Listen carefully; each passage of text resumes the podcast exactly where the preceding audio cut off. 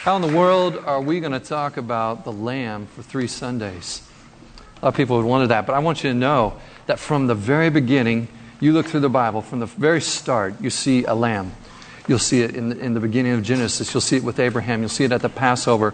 You'll see it then at the cross, the lamb at Passover. And then you see it in the end, in Revelation, with the lamb upon the throne. It is throughout the whole Bible. It is as if God is saying, pay attention to this. This is something important. I want you to see this. And so, right now, I'm just going to pray and ask God that He would help us to see and understand, not just about a lamb, but about the lamb. Heavenly Father, today uh, I'm going to be sharing something that's going to be difficult for some people to hear. And so, Father, I just pray that um, your Spirit would just be able to communicate this, that you would take all these jumbled words in my mind, my heart, on pieces of paper. Lord, I pray that you would just take those words and, Lord, help, help them to make sense. And Lord, I pray that you would communicate in a way that I can't. And Father, today that you would do work in people's hearts that no human hands or no human voice can ever do. And I pray this in Jesus' name. Amen. John 129. The next day, John saw Jesus coming toward him, and he said, Look, the Lamb of God who takes away the sin of the world. Revelation 5 11 through 12. Looking into the future, peeking into heaven. John writes, Then I looked and heard the voice of many angels, numbering thousands upon thousands, and 10,000 times 10,000s. They didn't have the word millions, I guess. Uh, they encircled the throne and the living creatures and the elders. In a loud voice they sang, Worthy is the Lamb who was slain to receive power, wealth, and wisdom, and strength, and honor, and glory, and praise. And then a little further in Revelation, a little more obscure verse talking about a picture of earth in the future. All the inhabitants of the earth will worship the beast. Another kind of worship is going on. And all who, whose names who have not been written in the book of life, and here's the phrase I want you to pay attention to belonging to the Lamb that was slain from the creation of the world. See, Jesus appears on the ministry scene in Israel, and he is immediately identified as the Lamb of God. When the Apostle John gives us a peek into heaven and Jesus is enthroned, all heaven is singing out, identifying Jesus as the Lamb who was slain. A later description of Jesus as a lamb says that he is a lamb that was slain from the creation of the world. The Bible gives us a picture of Jesus as the lamb in the past and in the future. And over the next few weeks, as we approach Easter and Resurrection Sunday, we're going to look at the significance of the lamb in the past and the future, but also we're going to prayerfully recognize the significance of the Lamb in the present, now, today. John the Baptist, he was the forerunner and announcer of Jesus. He was sent ahead of him. He was the first to make this identification of Jesus as the Lamb. The first time John recognizes Jesus as the Son of God, he yells out in front of a crowd, Look, the Lamb of God who takes away the sin of the world. Now, if you're a guy in here you're going to understand what I'm going to say next. If you're a guy and you're being recognized, you want to be recognized and associated with, with things that say you're strong. I mean, that, that you got what it takes. I mean, I, I'm sure it would have been much more appreciated if John would have said, Look, there's the King of Kings, the Lion of Judah. But instead, he says, Look, there's the Lamb of God. Man. Man, good thing, good thing. I mean, I mean, can you think of anything more helpless or weak being identified with that? I mean, it's a good thing that Jesus was secure in who he was and what, what his mission was, that he knew what he was about. But, but really, for the people who were listening that day when those words were spoken, and most of them were Jewish people, they understood the significance of a lamb and in its connection with taking away a person's sin. So for them, there was significance in this statement that Jesus was being identified not just as a lamb, but the lamb of God or from God who was there to take away not just the sin of one person, but the sin of many. Most of us here are not Jewish, and we have no clue as to the significance of Jesus being identified as the Lamb. But since many of us have been included in God's amazing grace, and one future day we're going to be all singing in heaven about the Lamb, it might be a good thing for us to figure out what this is all about so that we know what we're singing about when we get there. I have to warn you that what we're about to talk about is, is based on a biblical worldview. For some folks, what I will be describing will sound uncivilized, barbaric, and primitive because I'm going to have to talk about blood. Going to have to. For others, what I'm going to be describing, it's going to sound noble. It's going to sound praiseworthy. It's going to sound altruistic because I'm going to talk about sacrificing life for another and talking about love. And this might be hard for some to hear because the lamb is directly connected to the idea of taking away sin. And some folks don't believe in the concept of sin and evil. Others who do have their own non biblical ideas about how sin and evil are to be dealt with.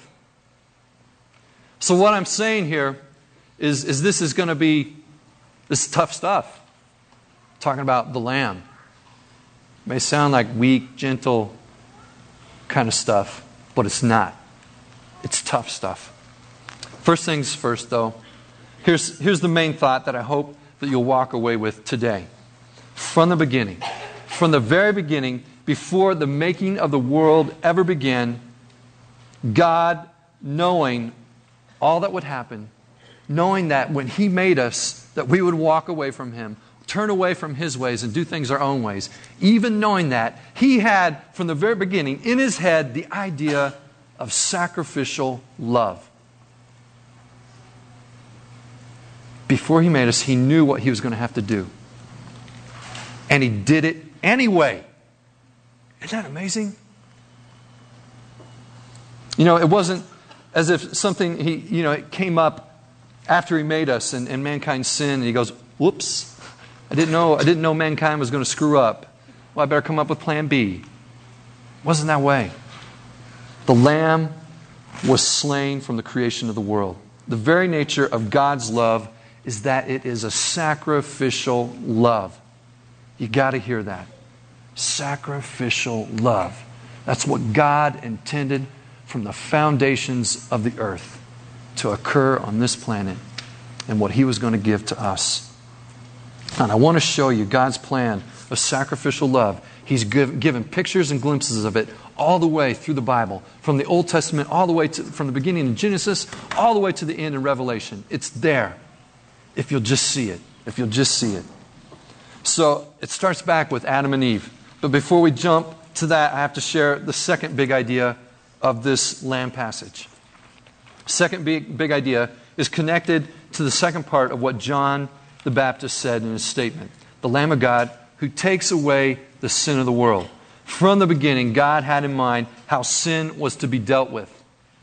And I know that there are many ideas from various religions about the concept of sin and evil. I know about them. In most types of Buddhism, sin isn't really seen as the problem. The problem is ignorance, and the cravings of, of the self are the problem. Buddhism deals with this through progressively working on self denial and self control through series of meditative practices.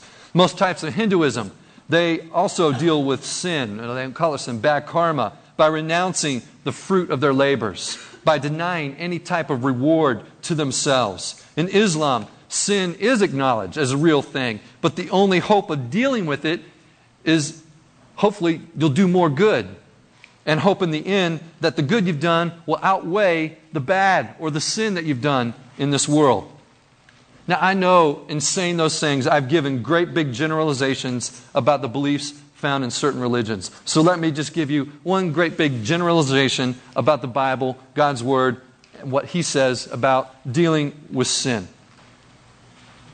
Here's what the big generalization we live in a good world that has gone wrong, and more specifically, we've gone wrong by disregarding God and disobeying by doing things our way instead of His way. And here is the significant difference of what the Bible proclaims and what the Christian faith proclaims of how sin is to be dealt with. We, as humans, cannot take away our own sin. We cannot deny it away. We cannot meditate it away. We can't outweigh it with the good things we do. God must take care of our sin for us. It means we got to be dependent on Him. And automatically, I know for some folks that just, you're like, okay, that's it. I'm sorry, I'm not going to be dependent on anybody. But that's the way God made things. He wants us to be dependent on Him. Doesn't matter. There, there's no soap, there's no dye that can wash away the stains of sin. Only Christ. All right. Now that I've given that great big generalization of the Christian faith, just like I gave great big generalizations about other religions, uh, it's out there, thrown out there. But I'm not here to represent other religions. I'm here to rep- be a representative of the Christian faith.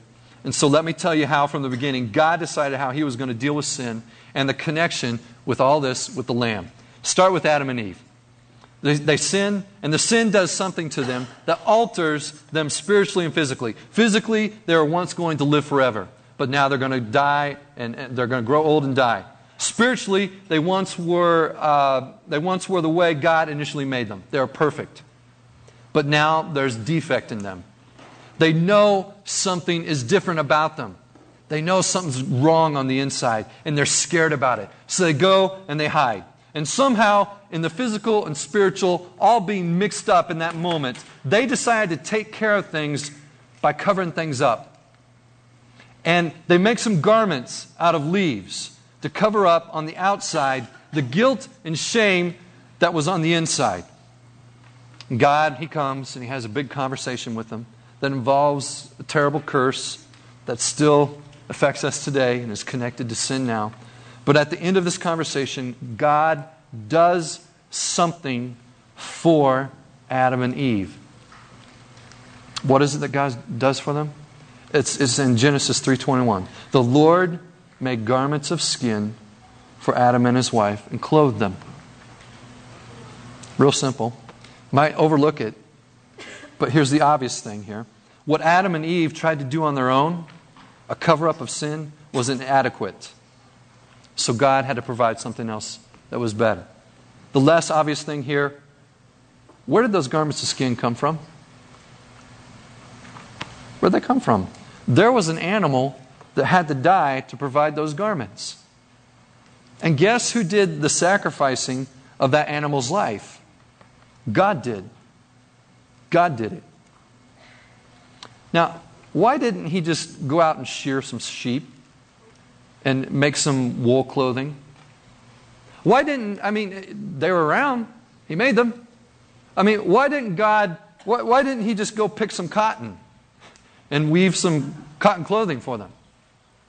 Why did it have to be an animal? Why, in the first time of the history of the planet, did an animal have to die? Why? I don't have all the answers on this to the specifics in the case of Adam and Eve. But on the bigger scale, here are few biblical and plausible answers to the whys of this question. One was that God was saying he was just. He was just and he was fair and he was without partiality. Sin had to be punished like he said it was before Adam and Eve sinned. He said, if you eat from that tree, you're going to die. He wasn't backing off from what he was going to what he said. Just because he loved Adam and Eve, he wasn't going to let this slide by. He wasn't going to do any little cover-ups. He wasn't going to do favoritism. You know, for a lot of people in the world, that's good news that God is just because there is a lot of injustice in this world. And it's good to know that there is a God that one day is going to take care of things and he is going to make things right. Because there's a lot of people that suffer in this world and they're crying out for justice. And there's some people that say, well, let's, let's just sweep it under the rug. Let's just let it slide by. God isn't that way. He doesn't do that. And He wanted Adam and Eve to know that. He wants us to know that. No favoritism. Second thing, God was saying He was also loving and just at the same time. What was the loving thing that He did? He established a substitute a substitute to take Adam and Eve's punishment.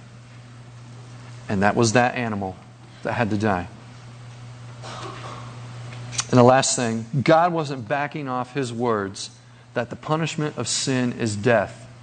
That is still the case today. He hasn't backed off of that. Any sin, however small it might be, is punishable by death. That is what God said. That is the way He established it. That is the way of this world. Let me ask you that, this question Did that animal do anything wrong or deserve to die? The answer is no. That animal did nothing wrong, didn't deserve to die. Remember that, because that is important. That's important in this story of sacrificial love. All right? The lamb who dies has done no wrong, he was innocent. Remember that picture. Now take a look at Cain and Abel, sons of Adam and Eve, and their story that's connected to a sacrifice. Genesis 4, verses 3 through 7. Now Abel kept flocks and Cain worked the soil. In the course of time, Cain brought some fruits of the soil as an offering to the Lord. But Abel brought fat portions from some of the firstborn of his flock. All right, you can't take fat off an animal while it's still alive. I, mean, I suppose you can. I, do that. I guess they do liposuction now, but they didn't do it back then. Okay? So again, we know what's going on here. There's an died, a lamb, uh, because he takes care of flocks. Okay, so the Lord looked with favor on Abel and his offering, but on Cain and his offering, he did not look with favor. What's up with that? So Cain was very angry and his face was downcast. Then the Lord said to Cain, Why are you angry? Why is your face downcast? If you do what is right, will you not be accepted? All right, check this out. There's an offering or a sacrifice made to God. Two different ones. One by Abel, one by Cain. Abel kills one of the firstborn of his flock. And Cain, what he does with his sacrifice, he brings some produce from his crops. Notice that Abel didn't bring the runt of the flock, the sick or the main. He brings the firstborn. This comes into play later, too, in the scriptures. You'll find out more. Jason's going to be talking about this next week as he explains the significance of the Passover and the Passover lamb and the why Jesus died on the Passover. He was crucified on that day. Did you know that? That's amazing. Okay, but back to Cain and Abel. Did you know that this, at this point in the history of mankind, everyone is still vegetarians? Everyone's still vegetarians. They don't kill animals for food. It's not until after the flood that God allows man to use animals for food. So Abel's flocks, they weren't for eating. Okay? So yet in this offering scene, a lamb is killed. And Abel's sacrifice of a lamb is accepted as right by God. And in fact, God tells Cain to do what is right, and he will be accepted too. So, why was Abel's sacrifice right and Cain's wrong? What's up with that? Why did God make that distinction? The scriptures really don't clarify about this, but I'm taking a pretty good educated guess here from what I know of the scriptures later happens to occur in, in the history what God does with mankind. I'm taking a guess that the offerings were to be sacrifices made for sin. So there had to be something that died. And because, because at the time there were such things as offerings of grain from, from the crops, they were considered Thanksgiving type offerings to God. So usually offerings that had nothing to do with sin.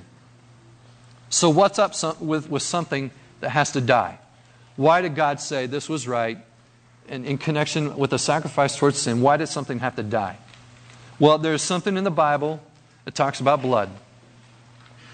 And in fact, right after the flood, when God allows man to eat animals, God describes it not as just as blood, but, but lifeblood. God says, But you must not eat meat that has its lifeblood in it.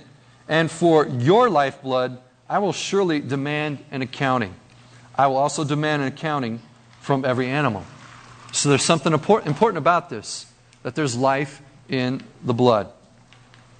And because of this life in the blood, God arranged it. Again, this is the part that this is just the way God did it. And I have no great explanations for this. But God arranged it so that without the shedding of blood, there is no forgiveness.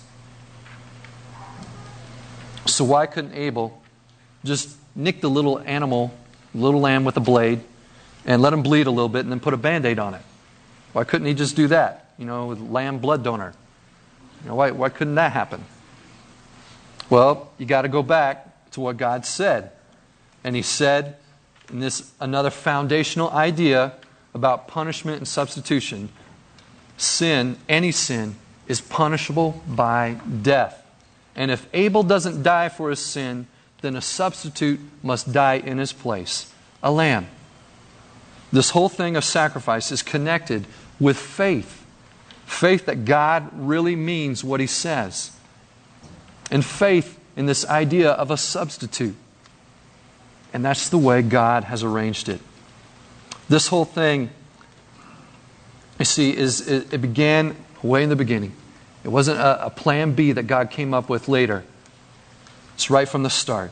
You see, the first people God began working with knew that these sacrifices were acts of faith. This was set up while God was still directly and audibly talking with people. But then later, when God decides to bring out his plan of sacrificial love one step further, he calls out a man named Abram who will be an example of faith, an example of what God will do when he brings his lamb, Jesus. The story of Abraham and Isaac, next little story in Genesis, is, is summed up in three verses in the, in the book of Hebrews. By, it says this By faith, Abraham, when God tested him, offered Isaac as a sacrifice.